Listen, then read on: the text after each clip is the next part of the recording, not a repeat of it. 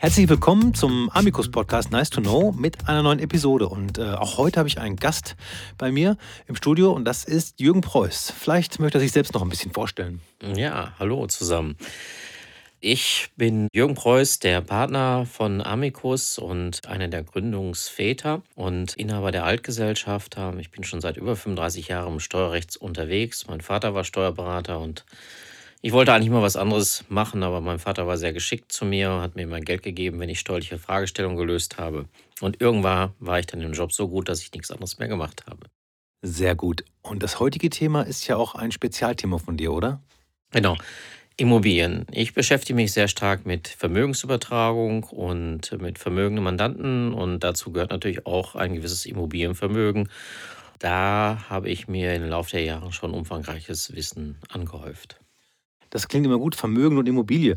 Ich habe auch eine Immobilie. Vielleicht finden wir noch ein anderes Beispiel für steuerrechtliche Fragen, weil bei mir war es damals eine Schenkung und äh, ich kann mich aber nicht mehr erinnern, wie das damals abgelaufen ist, weil da hatte ich noch gar keine Ahnung, wie überhaupt irgendwas steuerlich ablief. Ich wusste, dass ich irgendwie immer Steuern zahlen muss und irgendwann habe ich mich ja dann mal mehr für das Thema interessiert und deswegen soll es auch heute ein bisschen darum gehen, dass man so ein bisschen so hier und da so ein paar Merksätze vielleicht herausfindet, wenn es um Immobilien geht und so als Beispiel vielleicht ich bekomme eine Immobilie vererbt und was kann ich dann damit machen? Darf ich die sofort verkaufen oder was soll ich tun?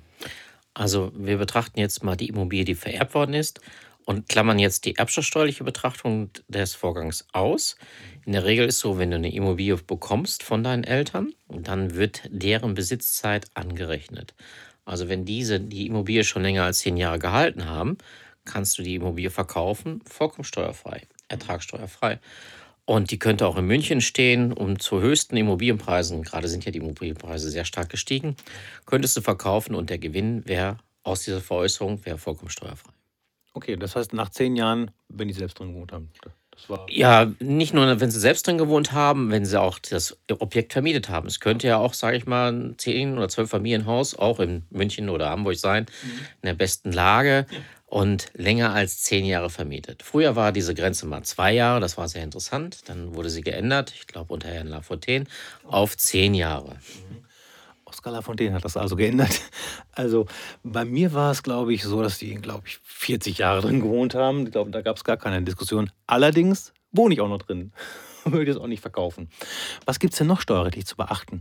Wenn ich jetzt zum Beispiel, ich habe das Haus geerbt und ähm, fahre jetzt mal dahin und sehe, oha, ich muss aber so einiges, da komme ich glaube ich mit Renovieren nicht hin, vielleicht muss ich sogar etwas sanieren. Wie, wie mache ich das am besten? Oh, gute Frage.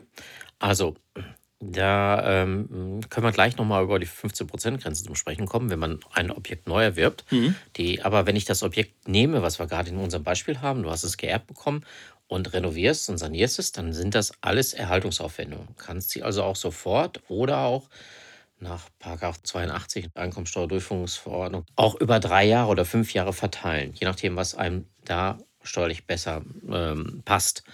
Und die Renovierungsaufwendungen werden nur dann vielleicht nicht sofort abzugsfähig, wenn ich umbaue.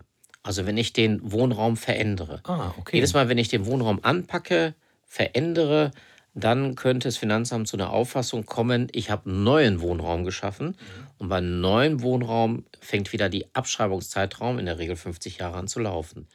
Deswegen muss man bei Renovierungsaufwendungen und auch bei der Rechnungsstellung der Handwerker genau aufpassen, dass das auch das abbildet, was man wirklich getan hat. Ich wollte nämlich gerade fragen, wer entscheidet das denn, wenn ich jetzt zum Beispiel so eine, ich sag mal, so eine halbe Wand, das ist ja jetzt irgendwie, das soll jetzt noch keine Zimmer trennen vielleicht oder vielleicht doch. Also muss ja, einer muss das entscheiden und am besten ist natürlich äh, der, der umbaut und sagt, okay, das ist jetzt eine Wohnraumveränderung und ich gebe es besser an. Ja, also klar, ich muss mich an Recht und Gesetz halten. Natürlich. Ich kann im Vorfeld aber sagen, passt auf, was er macht, wenn er die Wände verschiebt, neu zieht und Räumlichkeiten verändert. Das mag zwar in der Wohnfläche nichts geändert haben, aber es könnte diesen Tatbestand erfüllen. Und das wäre sehr ärgerlich, wenn man dann 25.000 Euro Renovierungskosten, die man vielleicht hätte, dann über 50 Jahre abschreiben muss. Oh ja, das klingt sehr lange. Mm, und was war das mit diesen 15 Prozent? Also 15 Prozent ist immer eine wichtige Grenze, die war früher nicht im Gesetz, jetzt ist sie mittlerweile im Gesetz. Das heißt also, ich schaffe eine neue Immobilie an und die Immobilie ist dann vielleicht renovierungsbedürftig. Müsste gestrichen werden, es müsste gedämmt werden oder Andere Maßnahmen müssen gemacht werden. Und wenn ich aber sofort drei Jahre nach dem Kauf mehr als 15 Prozent der Anschaffungskosten der Immobilie, nicht des Grundstücks, mhm. der Anschaffungskosten auf die Immobilie, wenn ich mehr als 15 Prozent innerhalb von diesen drei Jahren ausgebe, fällt alles rückwirkend wieder in diesen Pott der Abschreibung über 50 Jahre. Machen wir ein Beispiel. Immobilie kostet 100.000, also 150.000 mit Grundstück, 50.000 im Fall aus Grundstück, 100.000 kostet die Immobilie. Dann sind 15 Prozent von 100.000. 15.000? Genau. Und ich habe jetzt im dritten Jahr komme ich mit der letzten Malerrechnung über 700 Euro auf 15.400 Euro insgesamt. Okay. Ich habe die anderen beiden Jahre schon vergessen. Ja. Dann rechnet das Finanzamt mir vor, du bist über die Grenze von 15.000 Euro gekommen.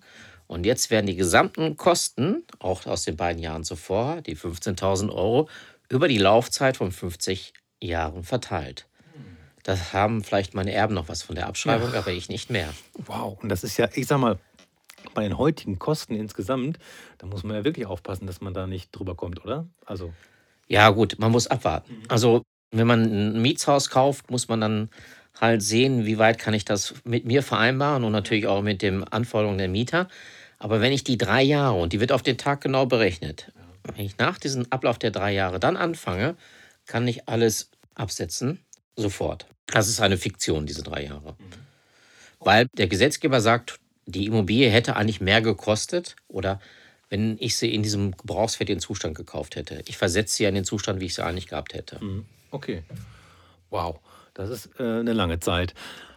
Können wir denn vielleicht für diese kurze Folge dann ein paar Sätze uns merken? Also, so dass wir sagen können, okay, das ist jetzt die erste Folge über Immobilien und äh, ja, wir haben das und das äh, erstmal zusammengeschrieben. Ja, zusammengefasst heißt es, wir merken uns die 15%-Grenze, wenn ich eine Immobilie erwerbe, eine vermietete Immobilie und habe 15% der Anschaffungskosten ausgegeben für Renovierungsarbeiten, sollte ich aufpassen, dass ich den letzten Zeitpunkt, bevor ich die 15.000, wie unserem Beispiel genannt, überschreite, vielleicht diese letzte Handwerkerleistung später vergebe, damit ich außerhalb des Dreijahreszeitraums bin. Und wir merken uns die 10-Jahresfrist bei der Veräußerung von Immobilien. Grundsätzlich heißt es, dass Immobilien, die länger als 10 Jahre gehalten werden, dass die Veräußerung steuerfrei ist. Da muss man ja immer auf das Wording aufpassen. Ich habe dieses Wort grundsätzlich gehört. Ja, das machen wir in der nächsten Folge. Da sprechen wir von der Ausnahme für grundsätzlich 10 Jahre. Okay, denn wo Sonne ist, ist auch Schatten. Und äh, gut, ich bin gespannt und freue mich auf die nächste Folge. Also vielen Dank an meinen Gast, an Jürgen Preuß, fürs ja, Beantworten meiner Fragen. Gern geschehen. Und dann hören wir uns beim nächsten Mal wieder. Auf Wiederhören. Tschüss.